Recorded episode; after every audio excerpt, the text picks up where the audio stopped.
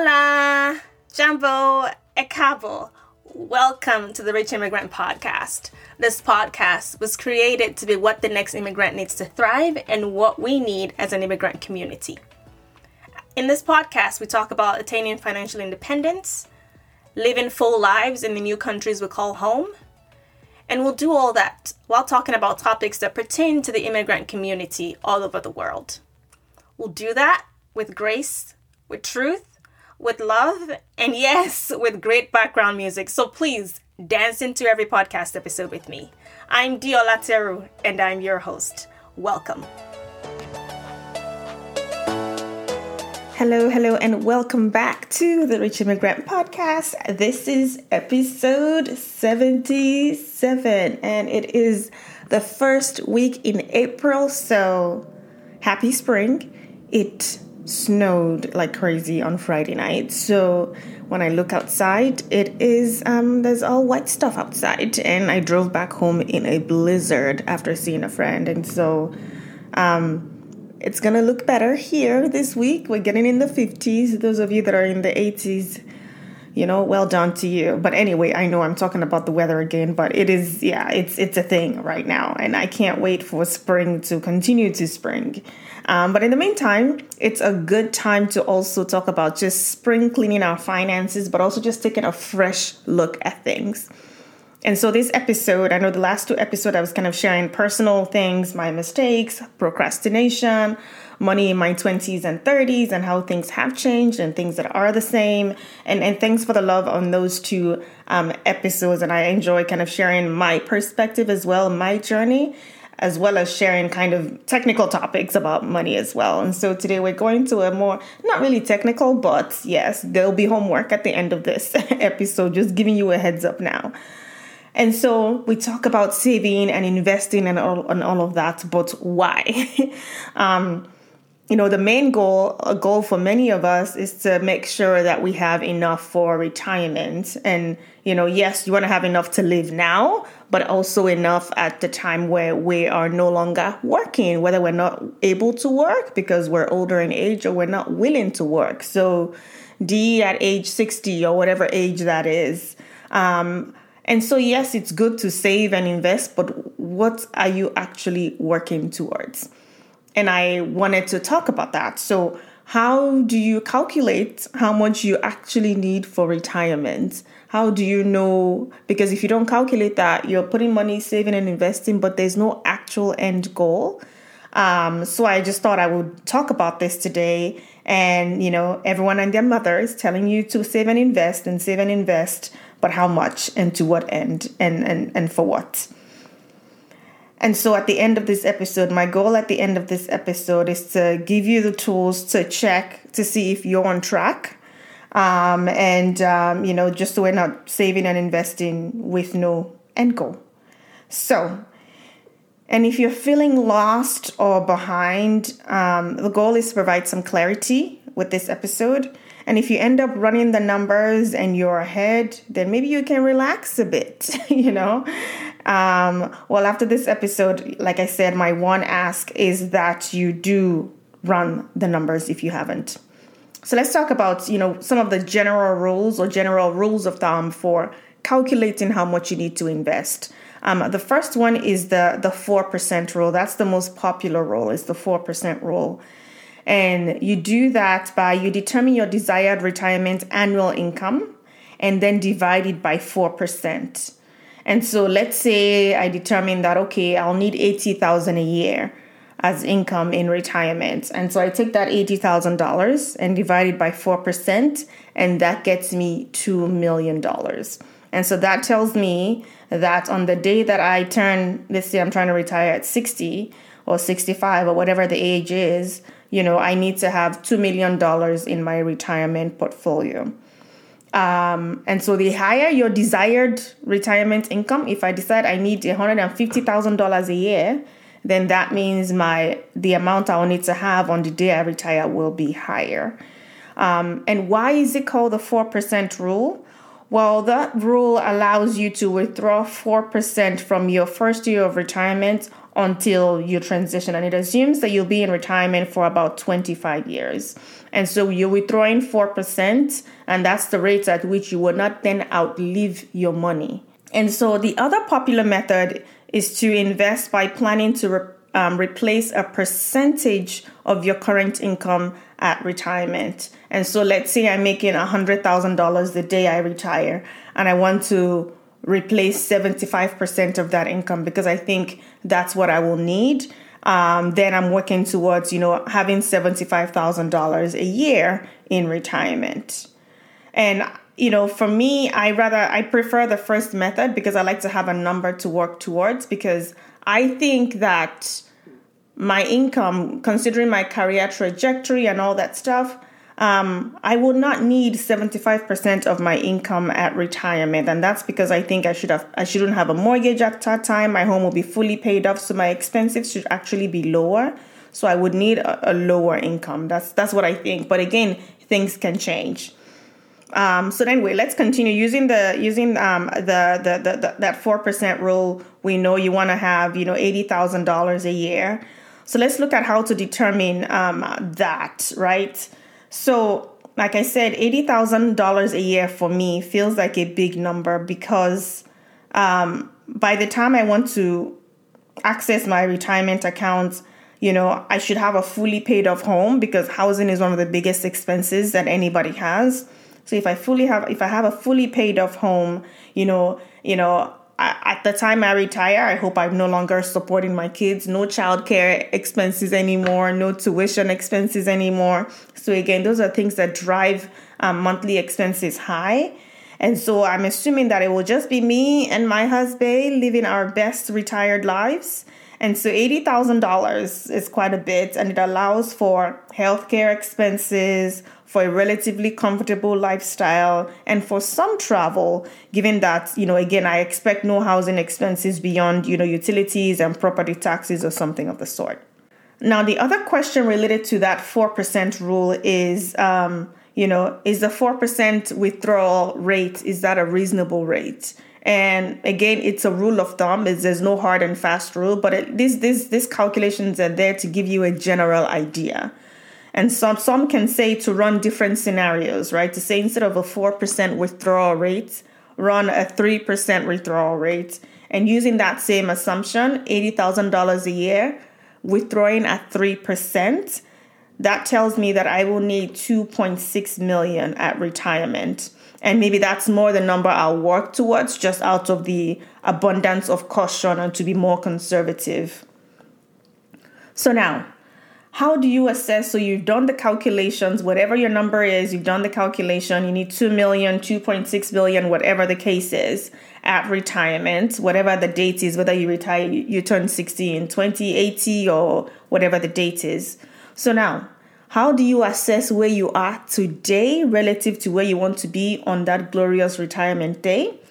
Well, I think the easiest way to do it, there are a bunch of online calculators, and I'm going to put two or three of them in the show notes, and I'm also going to share them in my stories on Friday um, just to provide this information to us.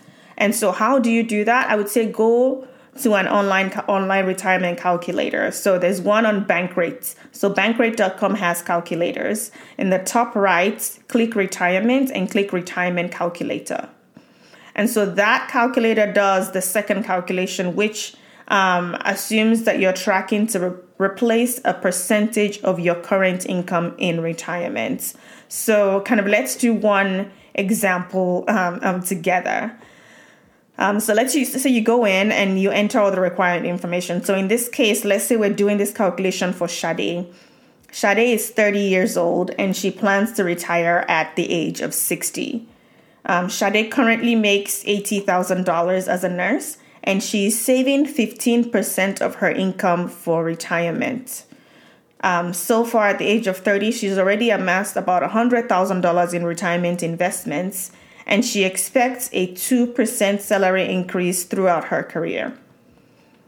And so in this example, she expects to replace 75% of her income at retirement. And so this shows, when I run the calculation, it shows that she will have 1.9 million at retirement, which is close to 2 million, which is great. but she will run out of money at age 82. But the thing is, we're running this assumption based on one person, Sade, right? So she may find that she has other sources of income. This doesn't even calculate, you know, any social security, any rental income on property she has, or any additional retirement income from a spouse, right? And so in Sade's case, if she's if she's married and has a spouse that has, you know, a, a retirement portfolio of the same amount, then they are perfectly fine for their retirement age, um, for their retirement, you know, investments. So now let's change the calculation. Let's do the calculation for, you know, a 25 year old today making $60,000, um, but they're starting at age 25. Um, this person certainly will have enough at retirement. And, and again, you know, keeping you know, saying sixty thousand dollars, they retire at sixty, they're twenty five today, and they're you know putting away fifteen percent away for retirement then the person is going to have more than enough at retirement to replace um, a percentage, 75% of their of their income. And I think this calculation is very conservative, especially when you're young, because the chances are if you're in your 20s, you're making the lowest amount you make in your career. And a 2% salary increase is super conservative for most people. So um, you'll get more than 2% for the next 35 years that you're working if you're 25 years old today. And that's why it's important to run these numbers and then update them year over year, even as your life changes. Um, you know, the first time I ran one of these calculations, I was like, oh my God, I'm never going to make it. And then now I run it and it tells me that I'm, you know, I'm, I'm more than on track for standard retirement at the age of, you know, 60. Um, so don't be discouraged the first time you run it. But I think, you know, especially when you're young and you run it, just know that your, as your income increases, then these projections will change. So now the second calculator I like to use um, is the investment goal calculator on Bankrate. Um, so let's say I want to have two million at retirement. And because we did that calculation, you know, based on eighty thousand dollars a year, four percent withdrawal, I need two million at, at retirement. So there's a Bankrate calculator that just do the, does the investment goal calculation. And so let's say I'm 35 today. I plan to retire at age 60. So I have 25 years left to go. And so let's say so far at the age of 35, I have amassed 150,000 in retirement and I plan to put aside $2,000 per month. And my $2,000 per month could be made up of a couple of different things. It's a mix of, you know, my contribution, my employer's contribution, maybe what I'm putting into my HSA. Those are all in total, all the amounts I'm investing every month through different means. And so that tells me that I will have 2.5 million at retirement. And so I could actually reduce my $2,000 a month um, and reduce it to about 1,500 and I would be okay. And again, that's the power of knowing where you are but the other thing is also, you know, you can choose to accelerate your investments at different times of your of your life and then slow down at other times. An example, a perfect example of this is this: if there's someone in their 20s that doesn't have debt, I would put as much as you can in your 20s towards your retirement so that in your 30s when you know the kids come there's daycare you're feeding more people and yes your income is growing but there's also a lot of demands on your income then that way you can go down to maybe 10% and you're still doing perfectly fine and then on the flip side, if you're one that ends up having to have started later in life, either because you moved countries or you just, you know, we all just get our financial aha moments at different times, then yes, you may want to accelerate it right now in your 30s and your 40s um, to to catch up. So let's talk about the flip side of this calculation. What if I run the numbers and the numbers tell me that I'm behind? And you know, I think the initial instinct is like, oh my god, I'm never gonna make it no, shut it out. Don't freak out. I think it's a wonderful thing to know where you stand. And I would take a step back, right? And double check the assumptions I put in. You know, are they accurate? Do I have all the right input to the calculation? And run a couple of different calculations. And then the next thing I would do is to look at what I'm currently spending on and see if there's any way that I can make room to put a little more away towards my retirement. So, for example, you know, if I if I have kids and my kids are attending a super expensive private elementary school, but they have access to equally good public schools, I would personally prioritize putting more money to retirement while still getting my kids a good education. Otherwise, down the line, kids will have the burden of providing for me in my retirement. And this is a something that we're trying to change that I talked about in the black tax episode. And I wanted to use this example specifically for the immigrant community because I think that sometimes you know growing up in Nigeria, education was everything. But also beyond education, you know that, you know, the opportunities that are available to people are not the same and it based on, you know, your family, who you know, and all of that stuff. And I'm not denying that the fact that sometimes, I mean, connections still help. But I think many immigrant families take that to the extreme and would, you know, you know, um, go through hell and high water to send their kids to the most prestigious private schools when they have not um, taken care of themselves financially. And guess what? The kids will know this down the line and they might resent you for it long term. Um, and so I'll say that if you can get your kids to go to good enough schools, then you should be prioritizing saving for your retirement because your kids should not be your retirement plan because we know better than to put that burden on the next generation. Um, the other example, you know, I'll give is if you know if I'm a parent um, and and I would prioritize saving and investing for retirement over a 529 account for a child.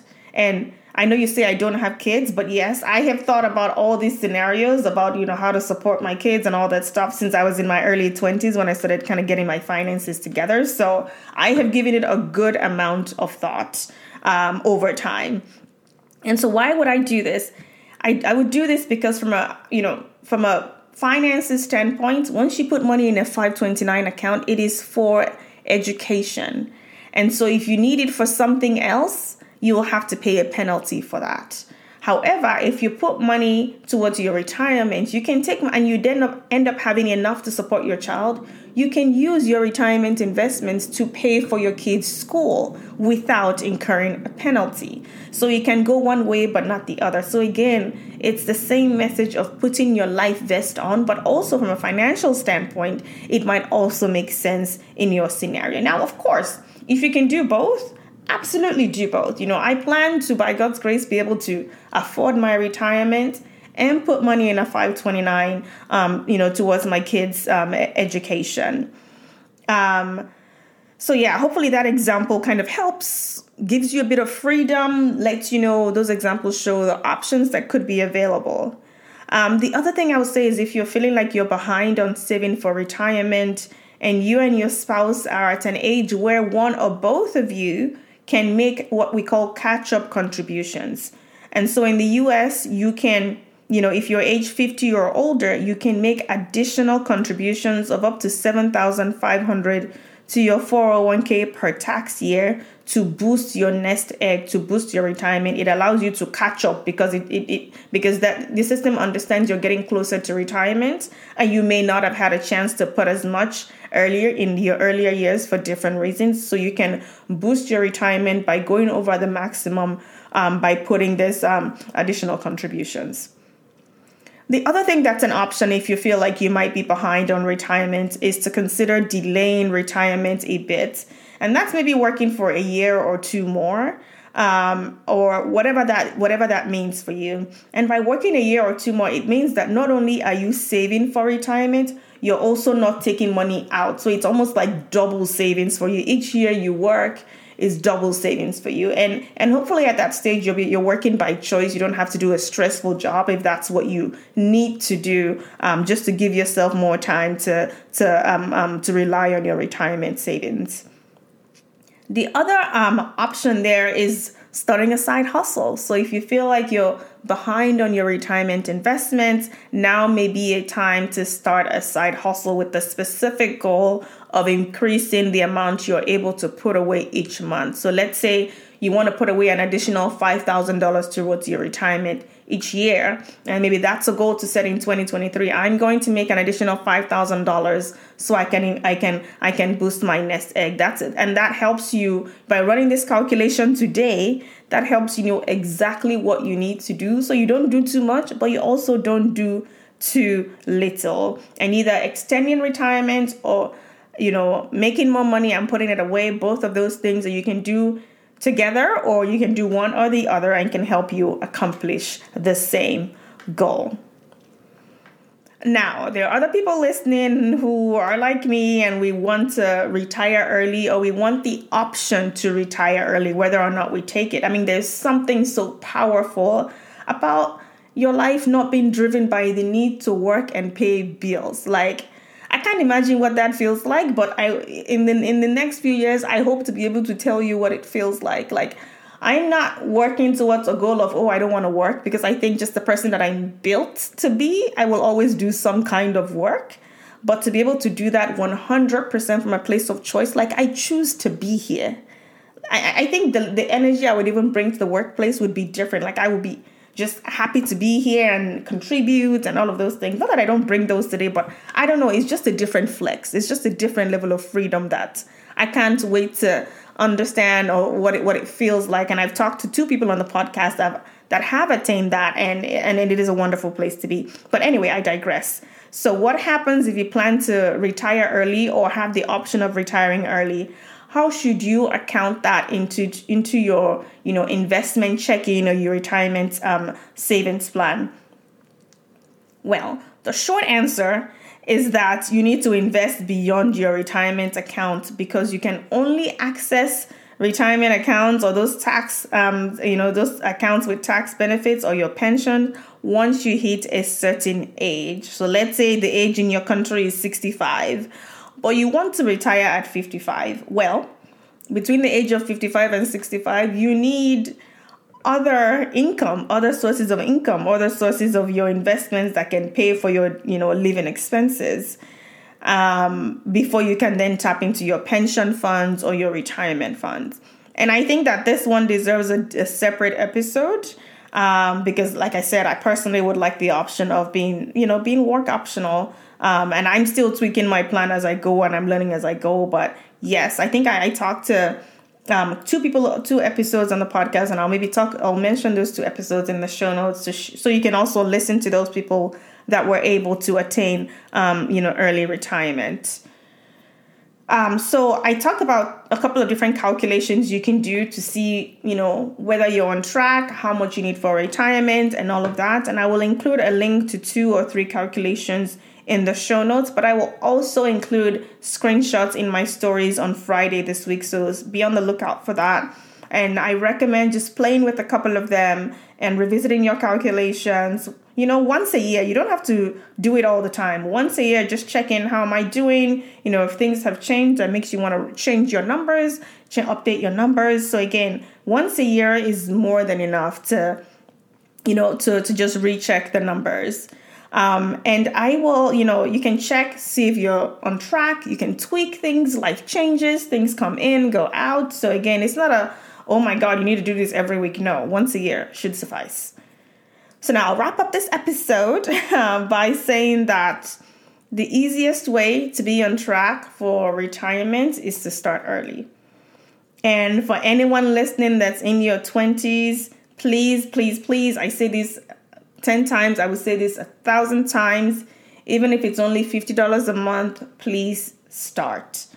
Um, and then as you get raises, bump it up. You know, if it's 1%, 2%, bump it up. You will not feel the difference, right? So it's better for you to do it now so that down the line you're like you have you you can do less work down the line.